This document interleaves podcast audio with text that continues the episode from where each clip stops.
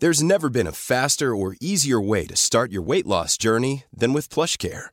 PlushCare accepts most insurance plans and gives you online access to board-certified physicians who can prescribe FDA-approved weight loss medications like Wigovi and Zepbound for those who qualify. Take charge of your health and speak with a board-certified physician about a weight loss plan that's right for you. Get started today at plushcare.com slash weight loss. That's plushcare.com slash weight loss. plushcare.com slash weight loss.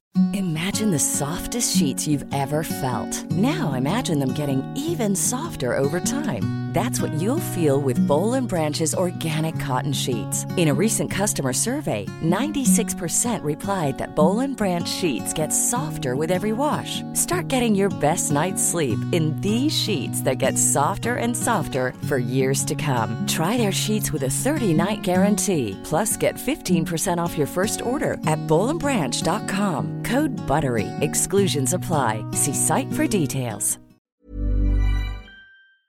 Hej och välkomna till ett nytt avsnitt av Norrlandspäron, podden där vi snackar föräldraskap i Norrland. Här har vi vaknat upp till ett riktigt vinterland. Det är minus två grader, vitt på marken, frost i träden och strålande sol. Jag tycker det är skönt när det börjar bli så här kallt så det knastrar under fötterna när man är ute och går och barnen måste ta på sig lite mer kläder för att hålla sig varma. Och på tal om att hålla barnen varma så är jag så otroligt glad över att kunna presentera veckans sponsor som den här veckan är Kivat. Kivat är ett finskt familjeföretag som tillverkar barnkläder och har gjort det i över 40 år. Alla deras kläder är tillverkade av naturmaterial som ull, merinoull eller ekologisk bomull. Och alla de här naturmaterialen är ju superbra för att de håller ju barnen varma. Och förutom att barnen blir varma så andas ju de här materialen också. Vilket gör att det inte blir någon fukt in till kroppen och barnen fortsätter att hålla sig varma. När vi går utanför dörren nu på vintern så tar vi alltid på barnen deras ullunderställ. Först längst in mot kroppen så tar vi på ett merinoullunderställ. De är ju supermjuka och tunna och håller värmen bra och håller fukten borta. Ovanpå merinoullsunderstället så tar vi sen på ullkläder. Och de här är ju lite tjockare och värmer ännu mera. Till Leia Matti så brukar vi ha en byxa och en jacka. Och till Unni så har vi en hel overall. Sen när de har fått på sig sina ullkläder, då är det dags för ytterkläderna. Och sen kommer det här som jag tycker är lite svårt, att hålla sig varm om fingrar och tår. Men händerna, där har barnen på sig en ullvante och sen ovanpå den här ullvanten så får de på sig en skalvante som gör att, som håller händerna torra. Och på fötterna där har vi en tunn ullstrumpa, sen har vi en tjock ullstrumpa och sen så har de på sig ett par rejäla kängor. Och det sista som åker på innan barnen får springa ut och leka är ju då en varm ullmössa. Våra barn går på ett ur och skurdagis och är ute flera, flera timmar per dag. I princip hela dagarna. Och när vi klär på dem med kivatskläder då håller de värmen och är supervarma. Både om fingrar, tår, händer, huvud, kropp. Ja, de är riktigt varma och goa och vill inte gå in. Så nu tycker jag så här att ni ska springa in på Instagram och följa Kivat official. För där får man massa bra tips. Vilken av deras produkter som funkar vart och vilken ordning och massa, massa bra tips för att hålla barnen varma i vinter. Så stort tack Kivat för att ni sponsrar det här avsnittet av Norrlandspäron. Och vill ni fortsätta få tips från mig och andra Norrlandsföräldrar om hur man klär sina barn eller hur man lagar den bästa renskavsgrytan eller något annat som bara vi Norrlandspäron förstår. Då går ni in på Norrlandspärons Facebook-sida för där börjar vi bli ett helt gäng som kan diskutera om allt möjligt. Bland annat så var nyss frågan om vagn uppe i den här gruppen. Vilken vagn passar för de här Norrlandspromenaderna i snö som närmar sig nu med vintern? Sen vill jag bara säga ett stort tack till alla er som hör av er på ett eller annat sätt. Att ni taggar in Norrlandspäron i era stories på Instagram eller delar avsnittet till era vänner eller betygsätter den på podcaster eller ja, allt som ni gör ser jag och jag försöker svara på alla de här meddelanden jag ser och allt ni gör. För att det betyder verkligen så himla mycket för mig när ni tar er den lilla tiden att visa att ni har lyssnat på Norrlandspärn och att ni gillar det som jag och föräldrarna här pratar om. Men nu hoppar vi över till veckans avsnitt. Den här veckan ska vi prata med Jessica Nilsson. Och Jessica har varit med om en resa som hon absolut inte är ensam om att göra, nämligen att få ett hjärtebarn. Varje dag är det faktiskt så att tre barn föds med hjärtfel i Sverige. Alltså över tusen barn per år. Och när man får ett hjärtebarn så är det ju mycket som inte blir som man har tänkt sig. Så det är det vi kommer prata om i dagens avsnitt. Hur man får reda på att någonting inte stämmer. Vad är skillnaden mellan att få ett friskt barn och att få ett barn med ett hjärtfel? Och hur är första året när man har ett hjärtsjukt barn hemma? Så häng med i avsnitt nummer 18 av Norrlandspäron med Jessica.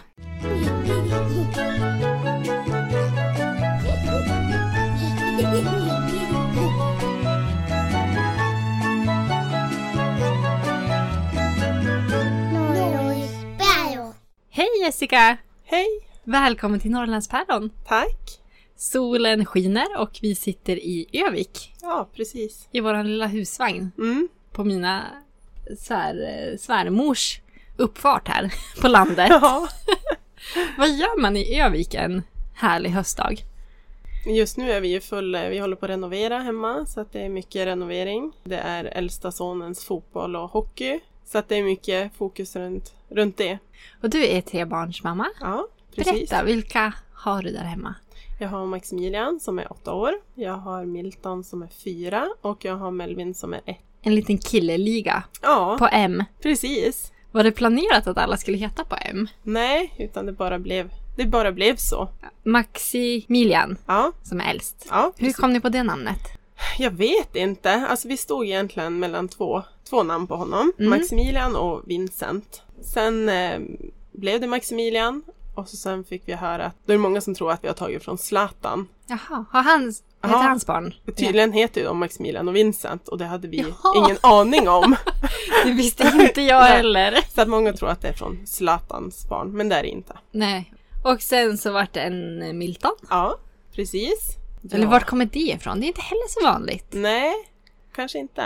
Ja, vi satt och kollade, jag och, och barnens pappa, på Ja. olika namn. Kom fram till två, Love eller Milton. Sen var han beräknad på alla hjärtans dag. Så då kände vi att, men gud, han kan ju inte heta Love. Det är ju jättetöntigt. Milton fick det bli. Och sen vart det en liten Melvin. Ja, precis. Kände ni att ni var tvungna att han skulle vara på M? Nej. Brorsorna var det? Nej, utan Nej. vi tittade på jättemånga olika namn och, och sådär. Jag hade inget namn innan han var född. Alltså då är det enda gången jag bara, nej jag har ingen aning. Vi tar det när han kommer. Eh, och så hittade vi två namn till slut och vi testade båda namnen på honom. Kallade honom både Melvin och Manfred. Men till slut så blev det Melvin. Och Melvin är idag ett år. Ja, precis fyllda ett. När du vart gravid med Melvin, Ja. kommer du ihåg när du plussade? ja, faktiskt. Alltså det var på jobbet. Alltså jätte... Oh, vad jobbar du med? Jag jobbar som undersköterska på akuten här i Övik. Så vi har ju att man kan ta grabbtest på jobbet. Så Ja. jag gjorde det. Och så sen gick jag och sa till en kollega att du, kan du passa den där om det skulle, jag kan ju inte stå där och bara vänta i fem minuter. Ja, så hon gjorde det. Och så vi båda två liksom sprang och passade den. Ja, Och så sen hann hon dit före mig, för vi får se ut som en, en lapp. okej. Då gav ja. hon mig den och så sa hon bara du, grattis. Så då, det var hon som fick veta det först. Gud vad Min roligt. kollega. Ja. Sen så ringde jag till min man då såklart. Och graviditeten, mådde du bra? Ja, nej, egentligen inte. Alltså jag, hade, jag fick ganska lågt blodtryck. Jag fick jättelågt eh, järnvärde.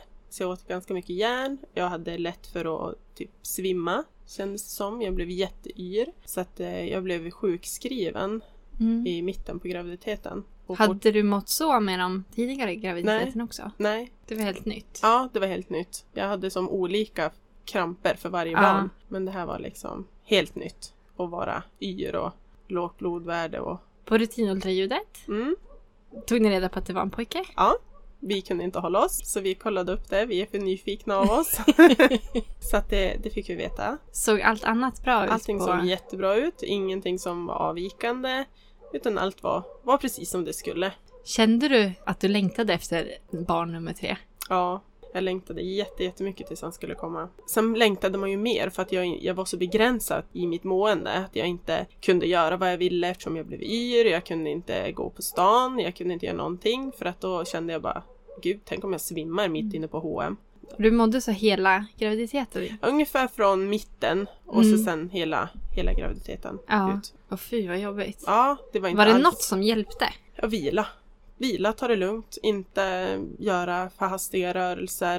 Det var Mm. väl det som, som hjälpte. Och när förlossningen närmade sig, var du redo för en förlossning till? Du hade ju gått igenom två. Mm. Hade de varit bra? Ja, jag har ju ett kejsarsnitt och en vaginal. Första Ah. är född med kejsarsnitt, Okej. eh, planerat. Eh, sen eh, andra var vaginal, gick jättebra. Jätte, Mm. jättebra förlossning. Varför vart första kejsarsnitt? Valde du det eller var det? Nej, utan han, eh, han eh, var lite, man kan säga, inte stressad, men han, eh, hans hjärta slog lite fort. Okej. och hade gjort det i några veckor. Så Ja. han medicinerades för att det slog lite fort. Så då sa de Aha. att vi, vi vågar inte att du ska föda vaginalt utan vi vill att du föder med kejsarsnitt. Så att det blir under mer kontrollerade former så att det inte skulle bli en påfrestning för honom. Men det tidigare vaginala förlossning gick också bra. Ja, gick jätte, jättebra. Och nu skulle du föda vaginalt. Ja, Ja. precis. Och jag var jättepeppad. Jag längtade. Jag såg fram emot en förlossning och tyckte att det skulle bli jättekul. Var brorsorna hemma redo för en lillebror? Ja, jätteredo var de. Vi hade ju sagt, han var ju beräknad i slutet på oktober. Så för att försöka förklara på något sätt så sa man ju att när snön kommer, även fast den inte riktigt, men det var på något sätt Något att de skulle för- förhålla sig till Ja, på något vis. Ja. Precis. De längtade efter snön och efter lillebror. Mm. Kan du berätta om förlossningen? Han, eh, eller vattnet gick på natten, eller först gick vattnet trodde vi. Vi hade varit på föräldramöte, kom hem och så gick vattnet, jag gick och skulle gå på toa och så bara men shit, vattnet gick. Sen eh, åkte vi in på förlossningen och de bara nej, nej det här är inte vattnet. Nej, vad är det då? Nej, det var nog en jätteflytning. Jaha, tyckte jag var jättekonstigt. En jätteba, alltså jättestor på golvet. Bara, ja, ja. Så vi får hem, så var vi hemma ett dygn och så sen gick vattnet ordentligt på natten som kom. Så de sa ju att det måste ha varit en spricka dagen innan så att det började liksom pys, Ja, pysa. precis. Mm. Och så åkte vi in och, eller de konstaterade ja men det är vatten någon gång, du kan åka hem. Kändes det skönt när de... Ja. Okej, det är vatten någon gång Ja, nu. ja det var skönt. Det var Ja. liksom så här okej, jag har inte kissat på mig. Nej, precis. Nej, för det var så med, med tvilling, mina tvillingar när de kom så Mm. gick ju vattnet och de kunde inte se det och Leias huvud låg liksom för så det slutade pysa ut som Mm. jag nu vet att det ska göra, att det kommer mer. Ja, Så de trodde ju inte heller på mig och då känner man sig lite dum sådär. Men till slut fick ju även jag höra att jo men okej det var vattnet. Kommer jag ihåg känslan var att man var lite Ja men, det glad. lite, ja men precis, var liksom yes, jag hade rätt. Eh, så vi fick vara hem eftersom jag inte hade fått några verkar. Då sa de ni får komma tillbaka imorgon så får vi se om vi sätter igång dig för du får ju gå max 48 timmar. Sen måste vi sätta igång dig. Så jag och min man, vi åkte hem. Milton var på förskolan, Maximilian var, han gick i ettan, så han var ju i skolan. Så vi var hemma och så tänkte jag men, ja, men jag går och duschar, så jag gick in i duschen och där i får jag regelbundna, eller jag får jättetäta verkar, de kommer jättesnabbt. Så jag säger åt Jonas, min man, att eh, jag en Alvedon? Jag vill ha en Alvedon, så han hämtade. Så fick jag bara tätare och tätare. Till slut hade jag inget verkstopp, utan det var liksom verk på verk på verk. Mm. Och hann liksom inte andas. Så vi ringde tillbaka till förlossningen och det var klockan ja, men strax efter elva. Då sa de, ja men kan du vara här till halv tolv? Och jag tyckte det kändes som en evighet. Men vi gjorde oss klar, åkte in på förlossningen och hade fortfarande inget verkstopp så jag hade fullständig panik. För det gjorde ju fruktansvärt ont eftersom jag fick som inte, jag hann inte andas emellan, Nej. det bara kom en ny på en ny. Men det gick bra. Sen gick hans hjärtljud ner i magen. Så att eh, det blev lite panik. De tryckte på någon knapp och det kom in jättemycket barnmorskor och det var två läkare och det var liksom hela Mm. rummet var fullt tyckte jag. Hur kändes det? Alltså där och då så, så bryr man sig, inte jag i alla fall. Jag brydde mig inte så mycket. Jag ville ju bara få ut bebisen. Det gjorde ju så fruktansvärt ont. Alltså det var det ju värsta jag hade varit med om. Eftersom, jag inte hann andas någonting Nej. emellan. Fick du någon smärtlindring? Äh, lustgas. Lustgas? Ja. Och jag har inte haft någonting, alltså på min tidigare det var också bara lustgas. För att jag tål inte ryggmärgsbedövning. Nej, Det börjar klia jättemycket på min kropp. nej fy. Ja, och det kom man på efter kejsarsnittet. Det är Aha, därifrån. okej. Mm, så att det var liksom aldrig ett alternativ för mig. Nej, De, men hjälpte lustgasen? Fick du till tekniken? Ja, det fick jag. Eh, men jag var ju tvungen att ha den typ hela tiden. Och så sen gick hans hjärtljud ner ännu mer så att jag fick lägga mig på, på sidan. Och så sen fick jag krystvärkar och eh, ut kom han Mm. strax efter ett. Så jag hade verkar i två timmar. Så att det gick ju Jättefort. jättefort. Men var läkarna nervösa när hjärtljuden Ja, gick ner och när jag, du jag skulle... vet inte. Alltså Nej. jag uppfattade nog inte riktigt. Jag var bara mest panikslagen Mm. eftersom jag inte hann andas. Men det ut kom man och hade navelsträngen två varv runt kroppen, två varv runt halsen och ett varv runt handleden. Oj! Ja, Var barnmorskan... det en lång navelsträng? Ja, tydligen en Ja. jätte, jättelång. Barnmorskan sa att hon aldrig hade sett ett barn så intrasslad som han var. Så han var ju lite blå och han skrek inte. Så då blev det ju nark- narkosteamet kom ju och de Mm. fick ta ut honom från rummet och jag var, var kvar själv Mm. medan pappan följde med bebisen eller Melvin ut. Mm. Kände du, eftersom du precis hade haft jätte, jätteont när Ja. det här hände, Ja. kände du ändå att du, han uppfatta vad som hände eller hur, hur kände du när du låg där? Alltså jag kände mig egentligen väldigt trygg där jag låg för att barnmorskorna var så otroligt noga med att jag skulle förstå vad det var som hände. Och de upprepade flera gånger vad det var som hände hela tiden. Det sprang alltid en person emellan hela tiden och informerade mig om allt som hände och ibland kom det två, tre stycken och sa exakt samma sak. Men vad fantastiskt! För, ja, det var jätteskönt för att de var jättemåna om att jag skulle veta exakt vad som hände med honom hela tiden. Så jag kände mig inte rädd. Vad fick du höra från de som sprang in och ut? Ja, hur, nu andas han, eller nu skriker han själv, nu har han kissat, nu har han, nu han är fin i färgen, nu ska vi bara kolla några små rutinsaker, sen kommer han och, till dig. Så att det gick ändå väldigt fort till att han liksom kom igång och skrek själv. Det tog min man upplevde det som 10 minuter men enligt papperna så står det 30 sekunder. Så, Ja. alltså, Och sen kom de in till dig? ja, fick han lägga sig på bröstet och började amma direkt. Jätte, aldrig hänt tidigare med någon utav mina. Men det bara funka direkt. Mm. Ja, vad mysigt. Det var jättemysigt att liksom ha, ha sin lilla bebis. Ja. Mm. Åh gud vad Och så jag blir så här, oh, Ja, Den där stunden är så... den är magisk. Ja. Den går liksom inte att beskriva. Då hade ju läkarna eh, fått igång han. Han Mm. mådde hyfsat bra. Hade Ja. de hunnit kolla något mer då? Eller var det bara så här, få igång han och sen tillbaks till Nej, dig? de hade väl lyssnat på honom och sagt att ja, men det, det är bra. Han är en, en fin gosse. Ja, Inga avvikande. så Mm. det var det ni, det var det ni trodde? Ja, det var det vi trodde. Och fortsatte tro ett tag till.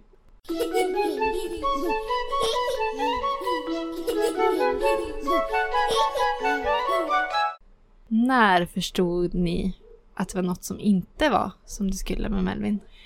Eh, vi förstod det egentligen inte, för vi fick, eh, vi fick möjligheten, det var ganska lugnt på BB, så vi fick möjligheten att stanna kvar. De erbjöd oss att men stanna kvar och se, se till att amningen kommer igång. Ja men vad skönt tänkte jag, eftersom jag har två, två äldre hemma, tänkte att vad skönt att få. Verkligen. Så Mm. att vi fick stanna till de här 48 timmar, så är det 48 man gör. Ja, det är. Ja, Ja. precis. Det är då man gör PK. Ja, och läkarundersökningar. Precis. Ja. Ja. Precis, så då skulle vi gå på den. Så vi gick. Min man hade åkt hem. Han hade blivit erbjuden att sova kvar andra natten också. Men vi sa, äh, du kan åka hem och vara med barnen så är jag kvar själv. Och då hann det bli så tidigt på morgonen som vi gick och träffade läkaren så han, han hann aldrig komma dit utan jag var själv. Och läkaren kollade allt och gjorde allt och jag tyckte att allt, jag trodde att allt var bra. Mm. Men då precis innan vi skulle gå ut då säger hon att jag hör ett kraftigt blåsljud på, på din sons hjärta.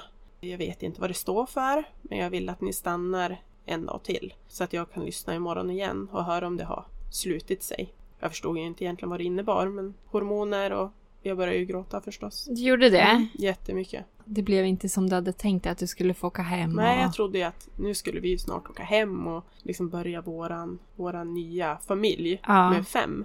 Och då var du själv när du fick höra det här? Mm. Så jag ringde Jonas direkt när jag kom in på rummet och grät ju och, och sa, men han lugnade mig och sa men det är säkert ingen fara utan vi, vi tar det här imorgon och ser vad de, vad de säger då. Och så hoppas vi på att det, det sluter sig helt enkelt. Ja, för det är ju ganska vanligt ändå att, att, att små spädbarn kan ha något litet blåsljud Ja. på hjärtat Ja. och att det går ihop av sig själv. Ja men För precis. jag vet Leia, min dotter hade det när hon Mm. kom. Så vi fick också kolla att det drog Mm. ihop sig själv ganska snabbt ändå. Mm. Det brukar ju kunna göra det. Mm. Och Då kommer jag ihåg också att det var en barnmorska som la händerna runt mig och sa det är ingen fara. Du, jag har också ett barn som är född med, med blåsljud och det stängde sig av sig själv. Du ska se att det gör det för dig också, eller för honom också. Så att hon, Vågade var, du hoppas på det då när hon sa det? det var ju som ett slags löfte på något sätt i efterhand. Eh, Trodde, alltså man, man trodde ju henne. Så att eh, det blev ju som, Det var lite fel. det blev fel. Mm. Mm. Och när det var dags för en ny läkarundersökning, Mm. var du nervös eller var, hade du lugn? Alltså, Ja, alltså jag var inte, jag grät inte eller så utan då var jag mer bara jättenervös och tänkte liksom att undra, undra vad, det, vad som kommer sägas nu. mm. Man såg ju ingenting på honom och de kollade ju saturation och hade kollat det under det här dygnet då. Och han hade ju jättefin saturation och hade fin puls och det var ju som ingenting som var avvikande från en frisk bebis. Han Mm. var ju som vilken bebis som helst. Vad hände vid undersökningen nummer två? Nummer två, ja det gjordes ju ett, ett nytt, hon lyssnade och det hade ju inte förändrats på något sätt. Det var ju exakt likadant. Fortfarande kvar samma blåsljud. Och vad fick ni göra då? Då, då bestämdes det vi har ju ett ganska litet sjukhus så att vi har ju som inte specialister hela tiden på plats. Det här var en söndag så vi hade ju ingen barnkardiolog på plats då. Det är de som kollar barnhjärtan. De skulle finnas på plats på måndag. Så man tyckte att men vi kan avvakta till dess. Så att vi fick valet att stanna kvar eller åka hem. Och då valde vi att åka hem. Men då åkte vi hem med, med restriktioner om att skulle han börja svettas, skulle han eh, må dåligt på något sätt, att han skulle börja skrika okontrollerat eller minsta lilla avvikelse, Mm. då måste vi komma tillbaka direkt. Så vi hade som kvar våran plats på, på BB. När ni fick åka hem då, Mm. kunde du njuta första dygnet hemma eller hur, hur Alltså, orolig var du? Jag kommer inte riktigt ihåg det där dygnet när vi kom hem. Det var liksom, jag tror att det bara var stress. Jättemycket stress inombords och rädslor. Kommer liksom inte ihåg exakt vad vi gjorde eller vi var hemma i alla fall, det vet jag. Och Ja. ingen var hemma hos oss förutom vi. Mm. Jag och min man och våra barn. Fick ni en tid direkt på måndagen då? Ja, För att komma tillbaks? ja precis. Mm. Vi skulle komma direkt på morgonen. Först skulle vi komma upp till BB och väga och mäta. Sen skulle vi få en tid då utav dem. För då hade de kunnat prata med kardiologerna och höra när vi skulle få komma. Så då fick vi komma direkt på morgonen klockan 10 tror jag. Ner och göra ett ultraljud. Så att vi, vi går in i det här ultraljudsrummet. Jag får klä av honom, den här lilla killen. Och så gör de den här ultraljudsundersökningen. Det tog jättelång tid. Det Mm. tog en och en halv timme. Det lät jättelänge. Ja, han ville väl kolla allt. Ordentligt. Ja. Under den här en och en halv timmen så han kollade ju flöden och man hör i olika ljud och man kollar liksom hur hjärtat slår. Och jag hörde ju ganska tydligt direkt att det här låter ju inte som det ska. För att jag har ju hört det här i mitt yrke. Så jag hörde ju att det här är någonting som inte stämmer. Så att mycket hormoner i kroppen, jag gråter ungefär i en och en halv timme. Och läkaren tittar inte på mig en enda gång under Nej. den här en och en halv timmen. Utan han fokuserar ju bara på, på Melvin. Hur, hur låter det? Kommer du ihåg vad det var som du tyckte lät annorlunda? man hör ju liksom ett jämnt flöde i, i hjärtat Mm. vanligtvis. Men det här var liksom Det var susande och det var brusande och det var liksom Det var inte alls som, som det ska låta. Och efter den här långa en och en halv timmen. Då, då säger han åt oss att vi ska sätta oss ner. Och Jonas säger bara, men det går bra, jag, jag kan stå här. Nej, pappa sitt. Ja, tyckte han, satte sig ner som en hund. och så säger läkaren bara att eran son har ett hjärtfel som heter fallotstetrad. Och det, han måste opereras. Och han måste opereras mellan tre och sex månader. Och det brukar oftast gå bra. Det var Mm. det vi fick höra. Och han gick iväg, skrev ut något papper på hur ett friskt hjärta såg ut. Och hur hans hjärtfel såg ut. Så vi skulle liksom förstå Mm. vad det var för typ av hjärtfel han hade. Men jag hade slutat lyssna för länge sedan. Alltså jag, jag hörde att han var sjuk och att han behövde operation. Mer Mm. än så hörde jag nog inte. Och hur blir, alltså när man får höra en sån sak. Just det här att när, när de inte har ett fel man kan se eller höra och som är väldigt livsavgörande. Hur tacklade ni det? Ehm, ja, hur tacklar vi det? Alltså det var, det var ju jättejobbigt. Jag var livrädd att han skulle dö. När jag pressas i en sån jobbig situation så går jag väldigt mycket in i mig själv. Och jag kan inte prata.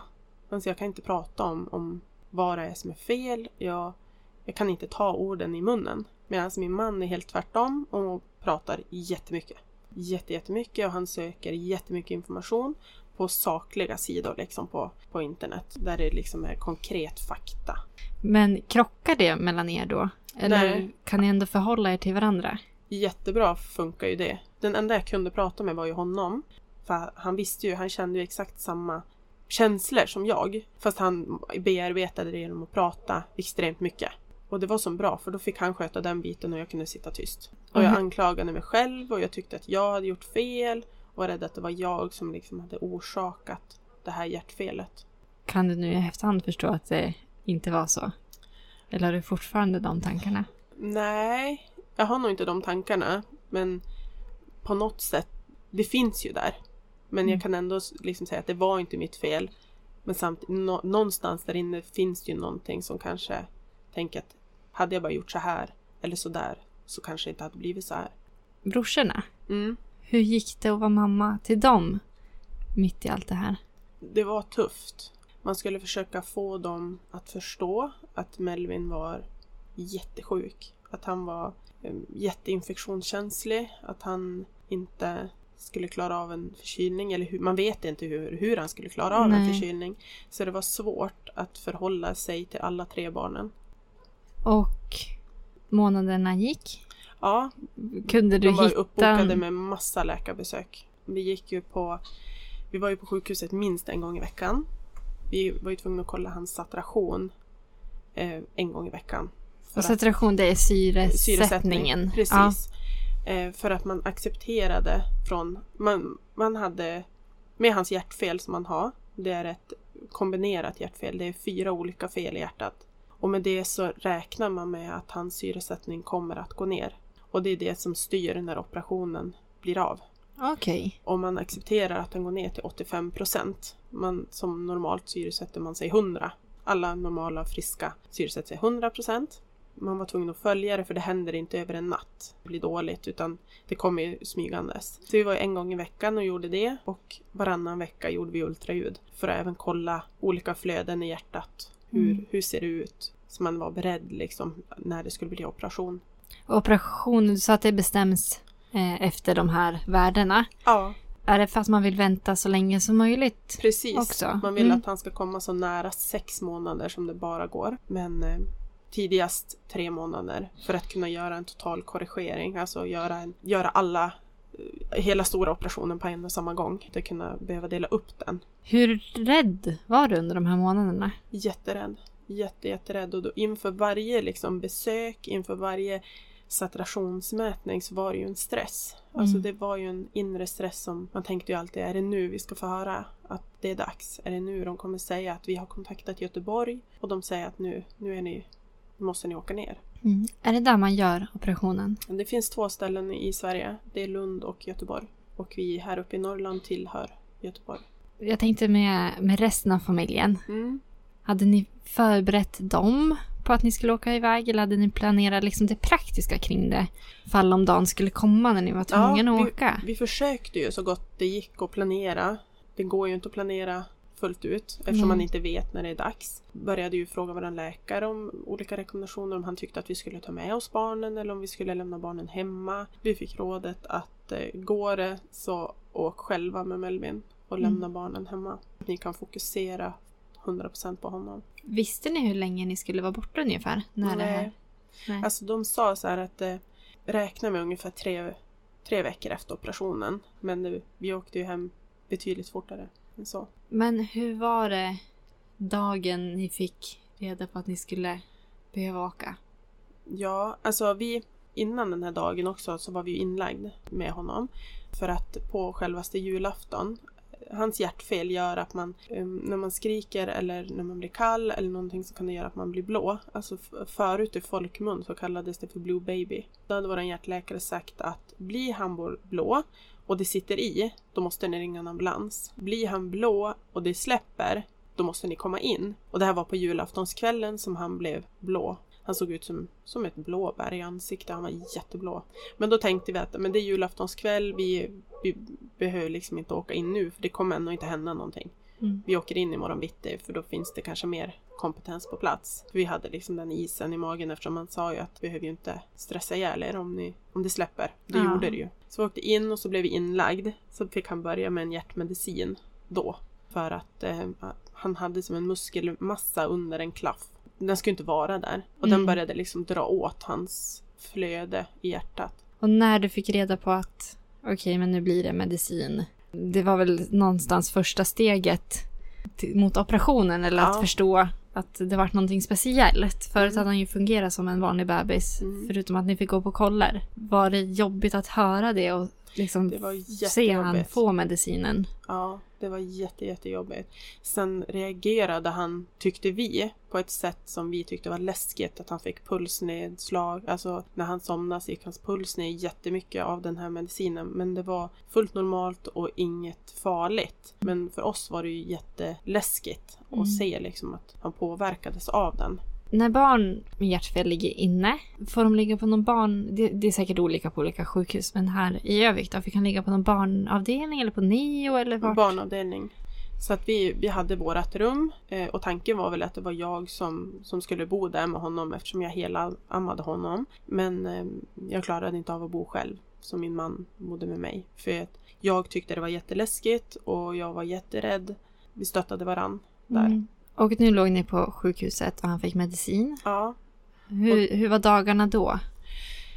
Eh, man gav han medicin vid tre olika tillfällen och så var han ju uppkopplad med EKG och saturation och puls och man tog blodtryck och man följde liksom hela tiden hans reaktion på medicinen. Eftersom man sätter in den gradvis. Man sätter liksom inte in pang bom, här har du din dos. Utan det är mer liksom att man höjer steg för steg lite grann så att kroppen hinner vänja sig. För det är ju inte bara den muskeln i hjärtat som slappnar av utan det blir ju en muskelförslappning egentligen i hela kroppen. För att den, den går ju ut i alla muskler. När man ger sådana små barn mediciner, Ja. är det via någon eh, liksom slangdropp eller får de Nej, det? utan fick han den i munnen. För tanken Mm. var ju att vi skulle göra, eller det blev ju så också, att vi skulle göra det här hemma också. Ända tills operationen. Att han skulle ha kvar den här medicinen. De ville sätta en sond vid något tillfälle där för att han han blev ganska slemmig av den här medicinen. Så då tyckte de att nej men vi sätter en sond. Men, men jag sa nej.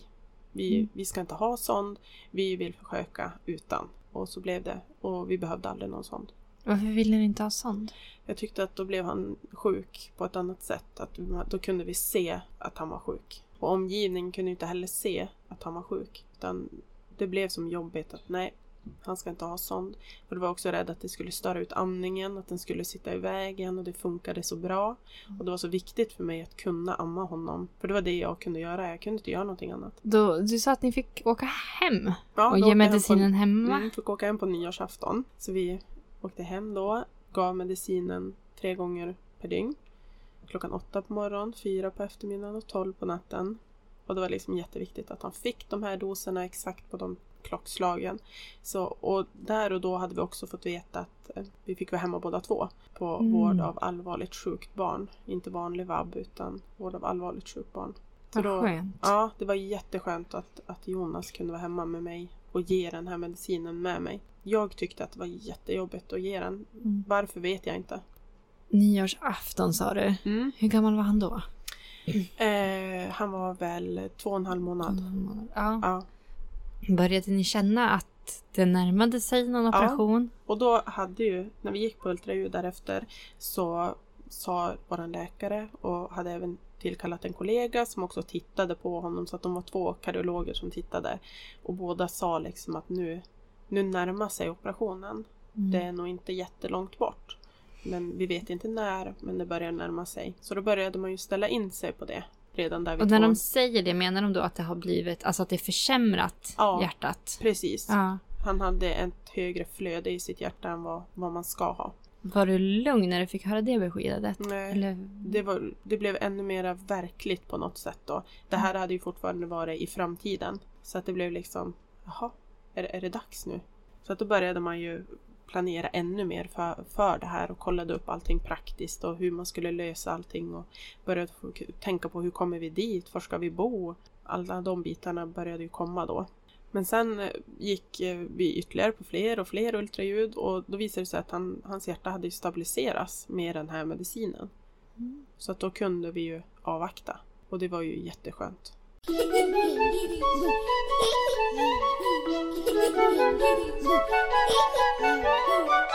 Och när blev det dags för operationen? Ja, eh, vi, eh, vi började liksom fundera. Vi började närma oss sex månader. Vi började tänka liksom vad, vad händer? Varför får vi ingenting veta? När får man veta någonting? Ehm, så vi började, vi är med i en grupp på Facebook.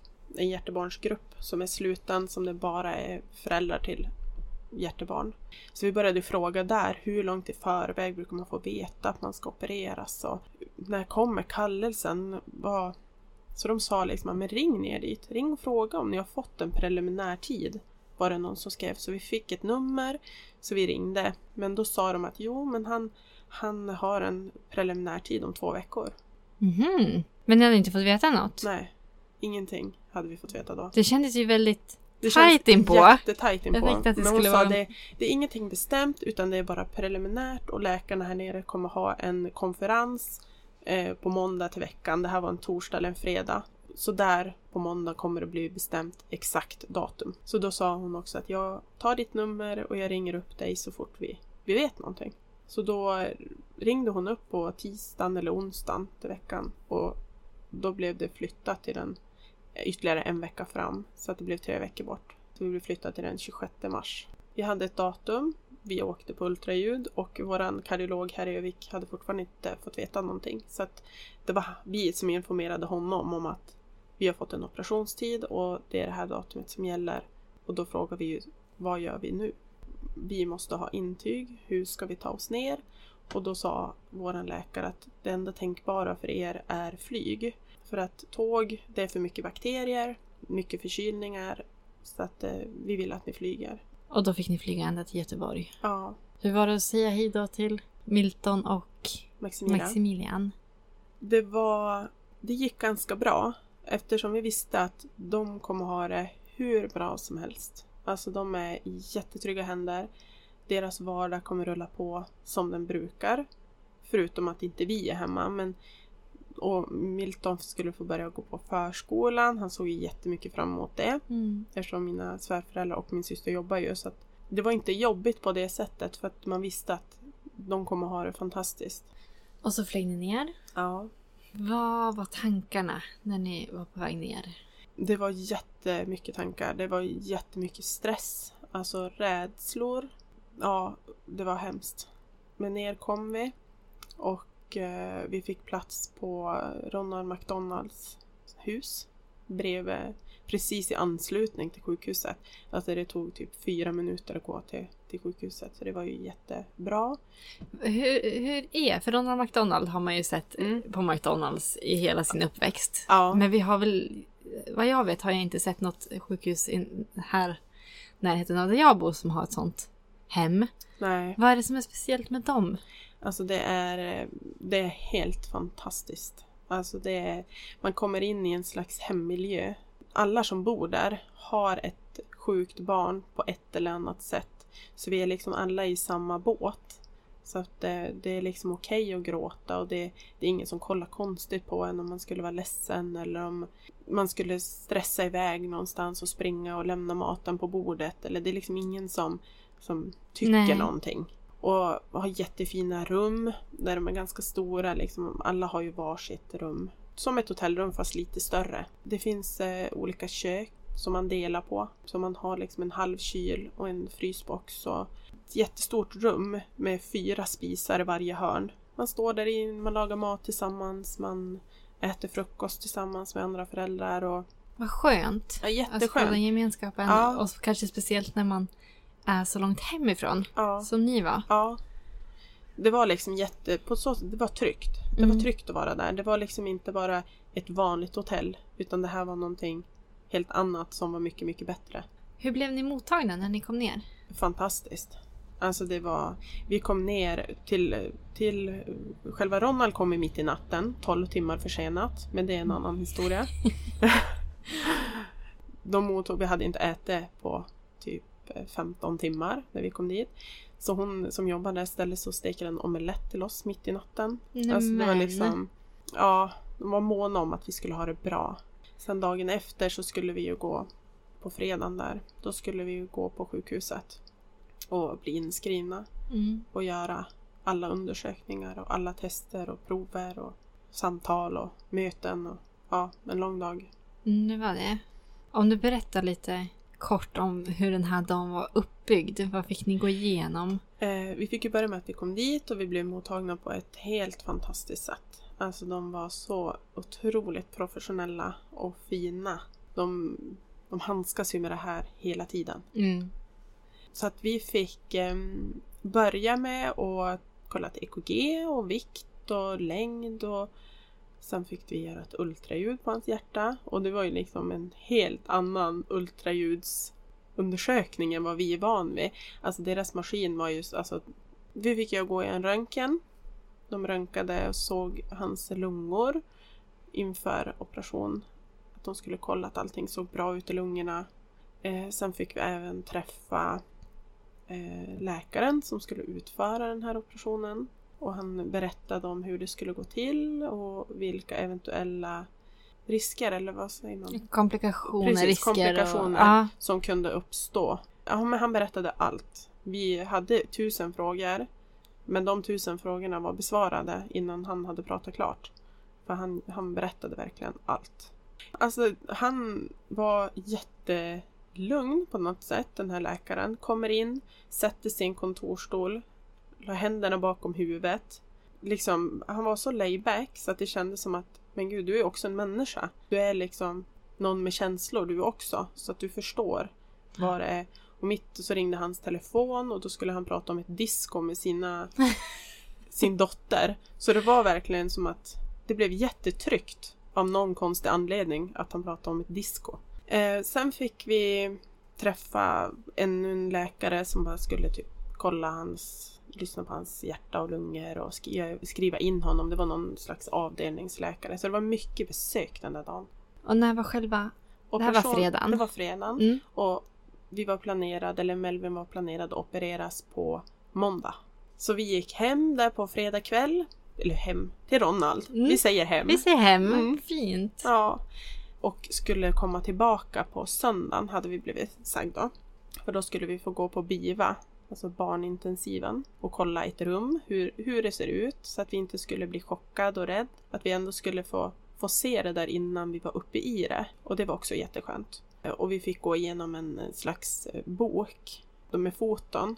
Hur ett barn ser ut efter en operation. Med alla slangar och uppkopplingar och dropp och mediciner.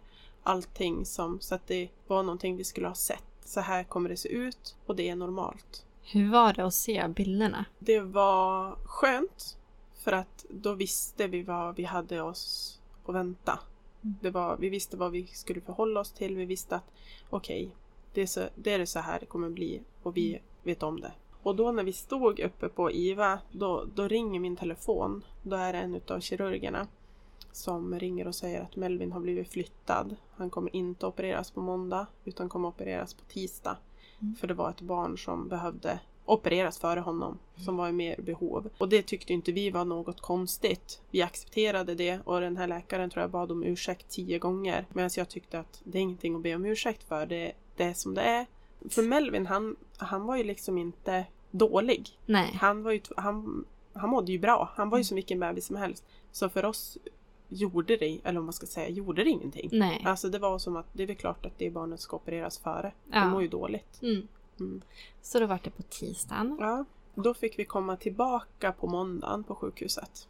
Och eh, då skulle de eh, sätta en eh, infart, alltså en, en nål eller vad, en plastslang i armen. Mm. Men Melvin hade så mycket hull så att de kunde, de kunde inte se något kärl. Så att de sa att ja, det här är vi inte vana vid. De sa att oftast är hjärtebarn väldigt små och väldigt spä och har inte så mycket bebishull medan han såg ut som en fotboll. Ja, gosigt. Ja, jättegosigt. För de sa att vi, vi plågar inte med honom med det. Utan Nej. han får sövas på gas, eller imorgon. Mm. Eh, Så fick vi bada honom där med en speciell tvål. Bakterie. bakteriedödande. Ja, och det skulle han bada med tre gånger innan operation. Och så sen fick vi komma tidigt på tisdag morgon. Jag Kunde hade du sova natten? inte en sekund. Jag sov inte en sekund. Jag var livrädd att det skulle vara min sista natt med honom. Mm. Att han skulle, han skulle dö imorgon. Jag var jätterädd för det. Så att jag var vaken hela natten. Till slut så visste jag inte vad jag skulle göra för att jag var så rädd. Så att jag går in på badrummet och lockar håret av någon jättekonstig anledning. Klockan tre på natten står jag och lockar håret. Ja, vad var klockan? Vi skulle vara där åtta tror jag på morgonen. Och eh, då hade de förberett oss också och sagt att, att eh, det är jättemycket barn på BIVA, alltså barnintensiven. Och det är de, vi måste vara säkra på att det finns en plats för Melvin. Och Mm. finns det inte en plats för Melvin så måste vi flytta operationen ytterligare en dag fram. Men det, det vet vi inte. Vi får ta det under morgonen här och Mm. höra. Så att eh, operationsteamet stod ju redo för, för Melvin, men det var ju BIVA det hängde på. Så de sa liksom att men vi gör allting som att vi ska gå på operation och så får vi vänta. Så vi satt och väntade. Hur var den väntan? Vad hoppades du på där och då? Eh, där och då så kände jag att det här måste göras. Tyvärr. Så måste det här göras. Och jag vill att det ska bli gjort nu. Mm. Så att jag slipper gå igenom den här natten en gång till. Ja, jag ville bara få det bortgjort. Mm. Om man kan kalla det så.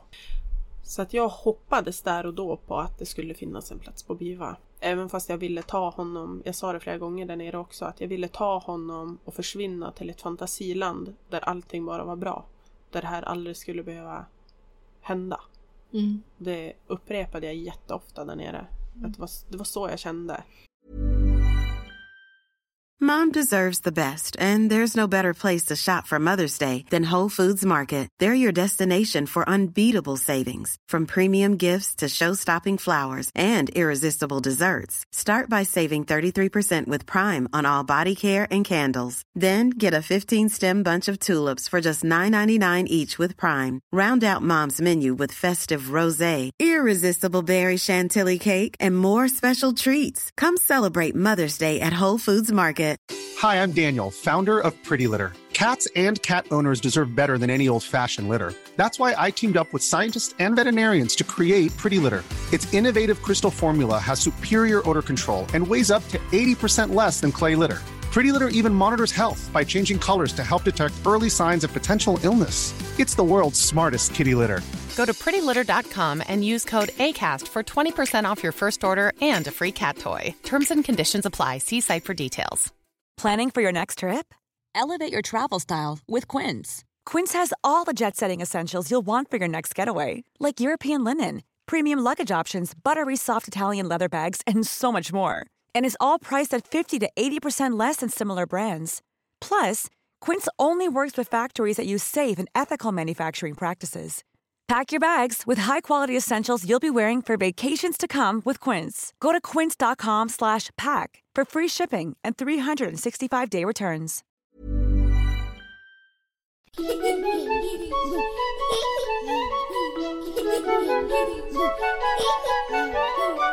Men klockan gick.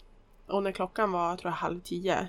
Då, då sa jag till min man att det blir nog ingen operation idag. Vi, vi ställer in oss nu på att vi, de kommer snart komma och säga att vi får gå hem.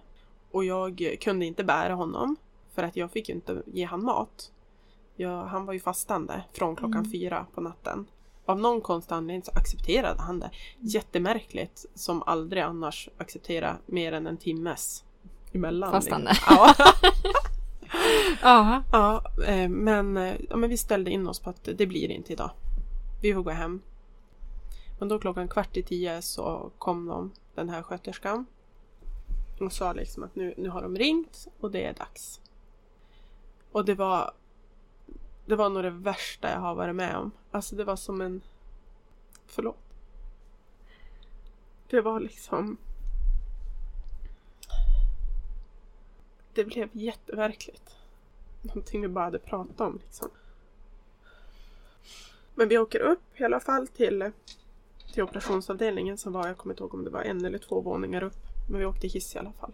Kommer in i något eh, slussrum innan liksom operationssalen. Och eftersom han inte hade någon infart så skulle han sövas på mask. Alltså det är som en mask de har för ansiktet och så är det någon sovmedicin i det.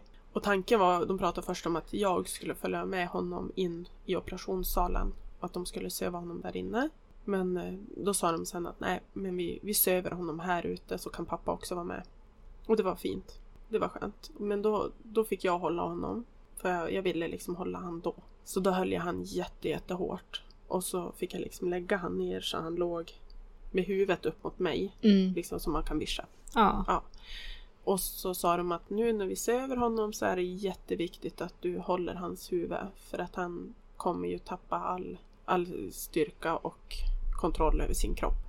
Och det var liksom han för som försvann i armarna. Han blev jättetung. Alltså det var inte bara som ett sovande barn utan var som helt, han var helt lealös. Och så tog de han jättefort. De sa det att när han sover måste vi ta han jättefort. Och då måste vi gå in i operationen och börja. Hur var det när han somnade? Alltså just det här att de försvinner på ett annat sätt och inte bara som de sover utan att, som du sa att han är helt borta just. Det var jättehemskt. Alltså det, det är någonting som jag inte önskar någon ska behöva gå igenom det. Alltså det, både det, sen var det liksom rädslorna för vad, vad som skulle kunna hända. Att det Mm. här skulle kunna vara det sista gången som jag höll han i min famn. De tankarna kom ju såklart. Hur Sen, eh, länge tog operationen? Eh, den tog eh, nästan fem timmar.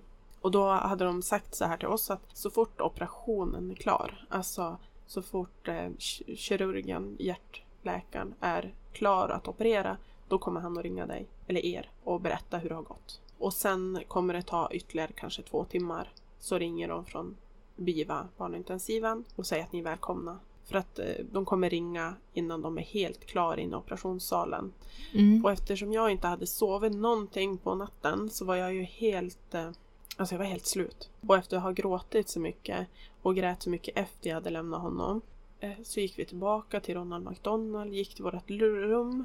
För de hade sagt att vi rekommenderar att inte vara kvar på sjukhuset. Ni kommer att hinna hit när vi ringer. Så gå ut och ta en promenad eller åk på stan, ta en fika, gör, gör någonting. Så vi åkte tillbaka till Ronald och så sa jag och min man att men vi lägger oss bara och vilar lite. Och ser om vi kanske kan somna. Vi båda två somnade direkt. Jätteskönt att det ens gick. Jag vet Ja. inte hur det ens är möjligt att det gick. Eh, sen eh, vaknade jag väl efter fyra timmar. Alltså fyra timmar efter jag hade lämnat honom. Jag hade hunnit äta någonting också. Så jag, hade bara en timme vaken tid som jag väntade på honom. På att läkaren skulle ringa. Och då minns jag när han ringde och sa att allting hade gått bra. Alltså det var, det var den bästa känslan. Alltså jag hade han på högtalare också så att Jonas skulle höra när han ringde. Så att vi båda liksom fick ta in informationen direkt från honom. Alltså det var, det var magiskt. Underbart. Mm.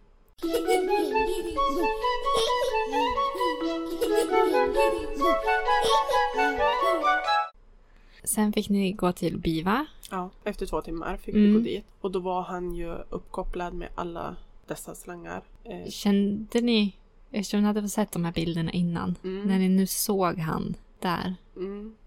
gick det ändå okej eller? Det gick ändå helt okej. Alltså han såg ju jättesjuk ut. Från att aldrig ha sett sjuk ut så såg han ju jätte, jättesjuk ut. Med alla dessa slangar och respirator hade han ju. Sen hade han ju drän i magen för att det kan ju bli vätska kring hjärtat.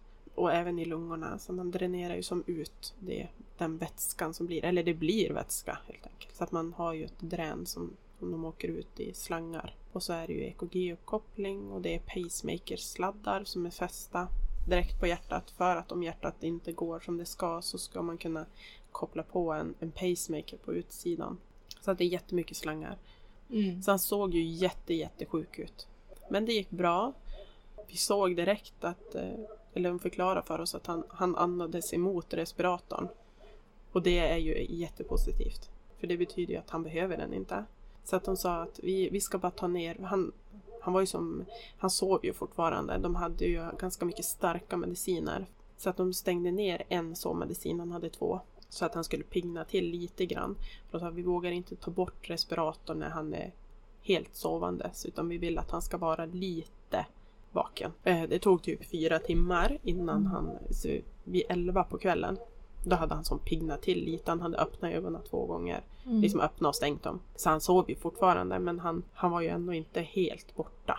Så att eh, då drog de bort den. Då gick ju jag och Jonas ut. Vi ville inte se på när de skulle göra det. Nej. Sen gick eh, vi in till honom igen och så blev vi rekommenderade. Allting var ju stabilt med honom. Det hade inte varit någonting som tillstött. Han mådde bra där han låg. Han fick jättemycket mediciner. Han hade, när vi, den dagen hade han nio olika mediciner som pågick. Och ett dropp eller två. Så han hade jätte, jättemycket. Och han mådde jätte, jättebra. Så de rekommenderade ju oss att vi skulle gå hem. Att gå hem och sova. För imorgon är han mer vaken. Och då behöver han er ännu mer. Så gå hem och sov. Kunde du sova den natten? Ja, det kunde jag. Fast jag vaknade två gånger. Och då hade de sagt också att vaknar du eller någonting, det är bara att ringa hit. Du får ringa hur många gånger du vill. Så att jag, jag kunde inte somna om om jag inte ringde. Så att jag ringde och de sa liksom att allting är bra, allting är stabilt, det har inte hänt någonting, fortsätt sov. Så då gjorde jag det. Och så ringde jag en gång till efter någon timme. Det var samma svar, så då kunde jag ju somna om igen. Sen var vi hos han typ åtta på morgonen, halv åtta. Och då var det liksom fortfarande stabilt och det var bra. Och hur länge fick han ligga på BIVA? Eh, vi åkte ner från BIVA eh, på eftermiddagen den dagen. Så han låg inte ens ett dygn på BIVA. Men wow! Ja, Det känns ju jätte, jättesnabbt. ja han var jättesnabb. Han, det var ju som inga komplikationer. Det var ju Nej. ingenting som tillstötte. Så att då tyckte de som att han behöver inte intensivvård. Utan då fick vi komma ner på det är som olika steg som det är uppbyggt på. Så när vi kom ner till den avdelningen då var vi i en övervakningssal med fyra, var, det var fyra barn där inne med ständig kontroll. Uppkopplade med en personal hela tiden. Det var alltid tvungen att vara en personal inne i det rummet. Så att det var ju liksom samma kontroll. Han var uppkopplad nästan på exakt samma sätt som på IVA. Fast det var bara inte intensivvårdsvård. Nej. Mm. Så då kom vi ner dit och eh, där fick vi ju inte heller, det fanns ju ingen säng till oss så vi fick ju inte sova där heller. Så vi satt ju där hela dagarna med honom. Kopplades ju ner mer och mer. Grejer plockades ju bort. Mm. Hur många dagar tog det innan ni kunde, innan han var fri från alla slangar om man säger så? Ja, jag tror att det var två nätter inne på den där övervakningssalen. Och när vi kom andra morgonen, då står de och röntgar honom när vi kommer. Så vi var ju, blev ju livrädda att det hade hänt någonting. Det står liksom en mobil jätteröntgenmaskin vid hans säng och personal runt hela hans säng. Och vi tänker att nu har det ju hänt någonting i natt. Vad, Mm. vad är det som har hänt? Det var ju bara en, en rutin att Mm. göra så tydligen för att kolla så att den inte hade vätska i lungorna. För att man plockade ju bort, han hade ju två drän till att börja med. Nu hade han ju bara ett kvar.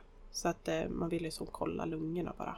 Men sen fick vi flytta till en familje, eller till ett familjerum. Då får ju en förälder stanna där och vara med honom och ska sköta hans vård.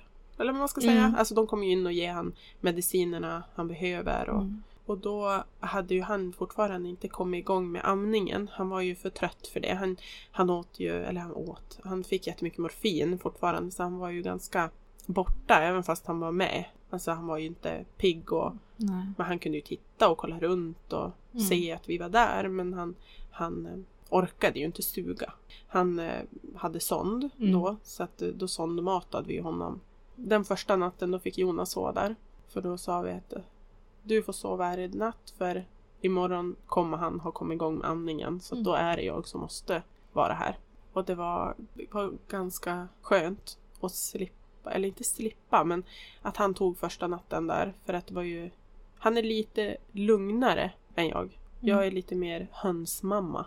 Ni, ni bodde några dagar på det här familjerummet. Ja, Fick ni flytta tillbaka till Ronald McDonald allihop först? ja då Sen? fick vi permission från och fick ta med honom till Ronald McDonald och komma tillbaka på morgonen och på kvällen. Bara för att eh, ge honom någon medicin. Han sattes ju in, han, hans vanliga medicin som han åt innan operationen, den Mm. sattes ju ut i och med operationsdagen. Alltså den tog bara tvärt, tog de bort den. Sen satte de ju in en annan medicin, vätskedrivande. För att det behöver de efter hjärtoperation. Mm. För att inte bilda vätska kring hjärtat. För det kan ju därav leda till hjärtsvikt. Så att då fick han ju två olika hjärt... Eller två olika vätskedrivande. Så vi fick komma tillbaka morgon och kväll. Sen sa läkarna till oss att eh, nej men Melvin mår så bra. Han eh, har gjort det här helt exemplariskt. Han har gått igenom alla de här stegen om man kan kalla det så. Utan någon tillstötning eller komplikation så att eh, vi anser att ni är redo att åka hem. Och det här var då sju dagar efter hans operation. Så ni behövde verkligen inte vara där tre veckor? Nej, verkligen inte. Bara en vecka? Ja, en vecka. Så vi bokade biljetter och flög hem på åttonde dagen. Vad underbart. Mm. Hur var känslan när ni satt på flyget hem? Det var, vi hade ju liksom olika restriktioner kring Melvin. Vi fick Mm. ju inte lyfta honom under armarna. Eftersom han har ju sågat upp hela bröstbenet i och med Mm. operation. Så man måste ju liksom skopa och bära som en... Så att man var ju liksom rädd att ha han på flyget så här. Hur ska jag ha han i knä? Hur ska jag hålla honom? Mm. Tänk om han behöver amma? Eh, Så det var ju stressigt men det var ju fantastiskt skönt att veta att nu får vi komma hem. Vi flög till Umeå. Så min pappa mötte, han hade tagit, han skjutsade upp oss också. Så han hade tagit hem våran bil och så var Maximilian, han som är åtta, Mm. då stod han också där och väntade på oss. Sen eh, åkte vi hem och hemma var min syster, min bror, min mamma. Så hade de lagat middag Klockan var fem när vi kom hem, tror jag, fem, sex. Så allting var liksom klart, det var bara dukat och ja, det var ett fantastiskt välkomnande hem. Det måste varit jätteskönt att slippa tänka på det det första man gör när man Ja, kommer hem. Det, var magiskt att bara få sätta sig och äta mat. Ja. Hemlagad god mat.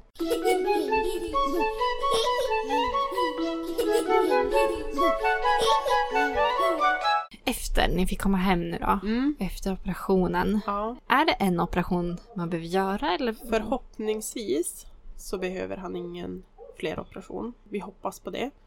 Han har, eh, han har ju som sagt fyra fel i sitt hjärta. Han hade ett hål mellan kamrarna och det hålet är ju idag stängt. finns inget hål. Den här muskelmassan som jag pratade om, den är borttagen för den har som ingen funktion. Så den är också. Sen har han en klaff som är på gränsen till att vara för liten. Så den måste följas för den är orörd. Det är inte gjort någonting med den, vilket är skönt att de inte gjort. För hade de gjort någonting av den så har vi vetat att det blir fler operationer. Okej. Men eftersom ja. den är orörd så blir det förhoppningsvis ingenting mer. Men det är en sån sak de håller koll på. Ja, sen har han ju för, trång, för trångt i sin lungartär. Mm. Alltså han, hans lungartär är bara en tredjedel av vad den ska vara. Den är också orörd, men det hoppas man också att det ska fortsätta så. Han Mm. syresätter sig 100% och han mår bra. Så att man tror att i fortsättningsvis kommer han också göra det. Mm. För det är ju nu när han är liten som hjärtat är som mest påfrestat. Det slår som hårdast och det slår ja, men normalt 140 Mm. 150 medan en vuxen har kanske en puls på 70. 80. Mm. Man tror att det, det här kommer vara enda operationen. Men det följs ju såklart och han Mm. kommer följas resten av livet. Hur ofta följs det upp? Eh, direkt efteråt förstår jag att det kanske är efteråt, lite... Då är det ganska tätt. Mm. Alltså någon vecka emellan bara. tror att det var första gången var nog dagen efter vi kom hem. Mm. Sen var det två veckor, sen blev det en månad.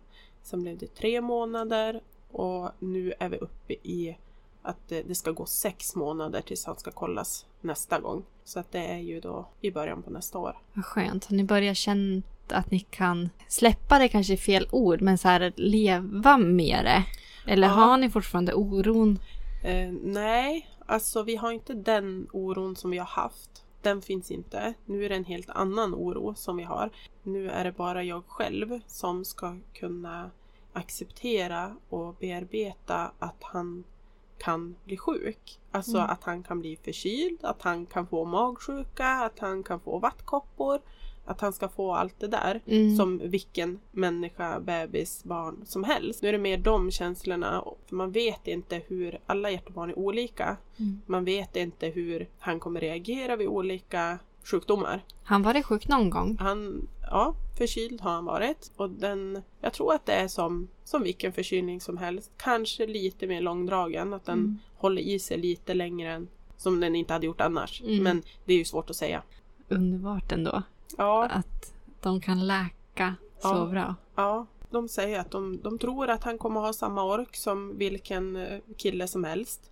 Men det får ju framtiden utvisa. Mm. Om han kommer orka med att idrotta, om han kommer orka med samma tempo som sina klasskompisar tiden. Men de tror det. Om man är mitt upp i det här, Mm. att man får ett hjärtsjukt barn. Mm. Finns det någonting som du önskar att någon hade berättat för dig? Egentligen information. Alltså mer information. Mer om hur saker och ting.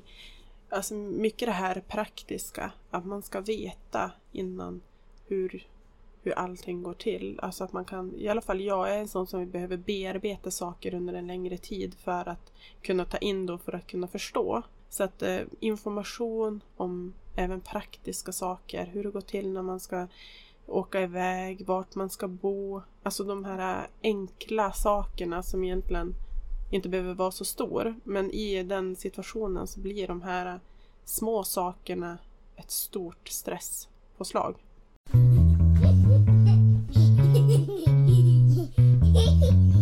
Veckans tips.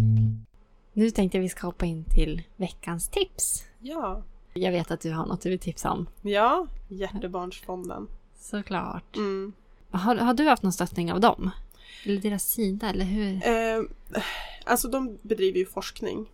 Och forskningen eh, behövs för att vi ska komma framåt i för att kunna operera de här små hjärtebarnen. Ja, för det är helt fantastiskt att de här små tre månaders bebisarna, att man, Ja. att man, alltså, att man kan laga deras hjärtan så. Mm. Så att det, det är för att forskningen ska kunna gå vidare Mm. och för att man ska kunna operera ännu fler Mm. så tycker jag att den är jätteviktig. Och det är det enda tipset. Jag kommer inte ge några veckans tips för att jag vill också tipsa om exakt samma sak. Självklart att ta en liten slant och skänk till forskningen så att vi kan rädda ännu fler barn. Mm. Jag gör så att i beskrivningen så lägger jag in alla uppgifter till Hjärtebarnsfonden, bankgironummer och sånt man kan behöva. Och super, super tack för att du orkade komma och berätta om er resa. Tack för att jag fick komma. Jo, men jag önskar er all lycka till. Tack Och- snälla du. Ni får ha en fantastiskt härlig kväll. Tack detsamma. Vi hörs sen hörni. Hej då!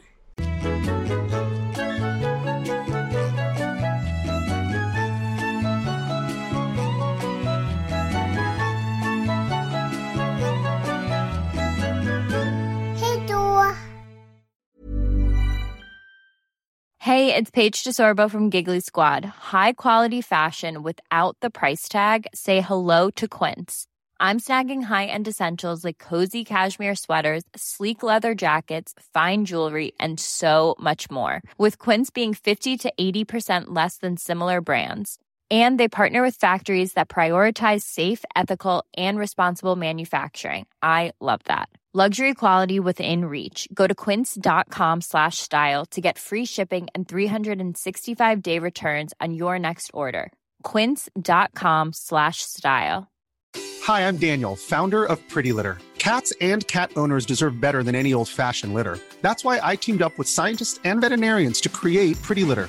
Its innovative crystal formula has superior odor control and weighs up to 80% less than clay litter.